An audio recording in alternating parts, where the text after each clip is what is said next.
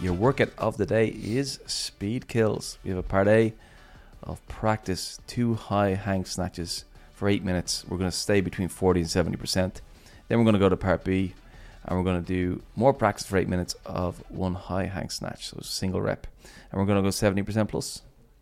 Uh, the percentage thing, sorry, before we get into this, that's like of your one minute max. Yeah, All right. So if you can snatch 100, you're staying between 40 and 70 there. Exactly. So we're trying to keep it, you know, deliberately light so that we can stay fast Yeah. because speed is the thing Speed today. is the thing. We talked about this in coach prep recently um, about how most people do PR their snatch by sitting into the catch quicker. And that's what we're, sorry, that's what we're talking about the speed here, isn't it? It's getting into the catch from that extended position. Yeah, from the Down. tallest position down to the lowest position. That transition is the fastest part of the lift. Mm.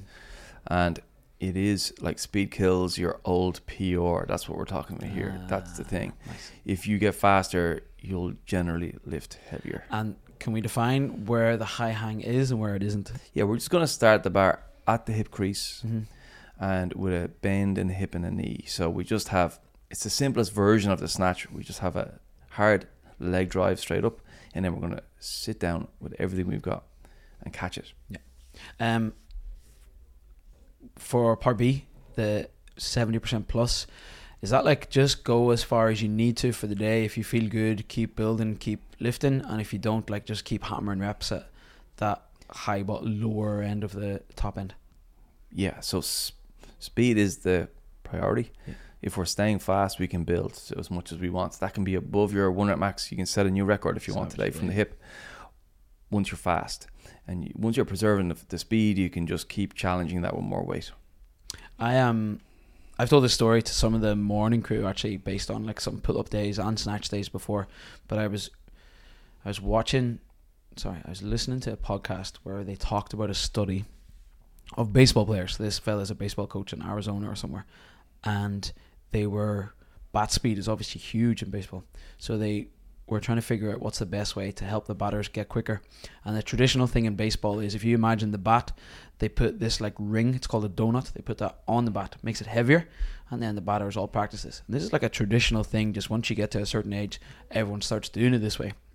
But this guy is a phd in fucking biomechanics or whatever and he's like i don't know if this is really the thing. It seems a bit counterintuitive heavy to go faster. So he performed a study got his baseball players who were all between i think 17 and 21 and he had three groups. There was the the middle group of players where he got them to swing a regular bat as quick as they can, give them two weeks of performance drills to go practice, and then come back again. Then he got the third group, which were bat, put the test the speed, go practice with the ring, got drills or the, with the donut, sorry, did drills with that, came back and tested again, and then a third group where they tested the speed with a regular bat and then they did all their practice drills, not their games, but all their practice drills with a lighter bat, so like a hollow one. And they came back and the results were the people who got the most significant results, i.e., got the most faster, were the ones with the light one. So it was the lighter weight and being able to actually move the body quicker was what helped people get faster.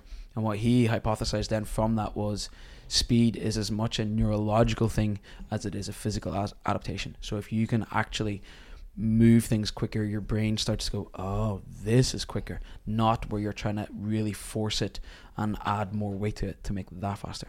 So that's what this workout today made me think of.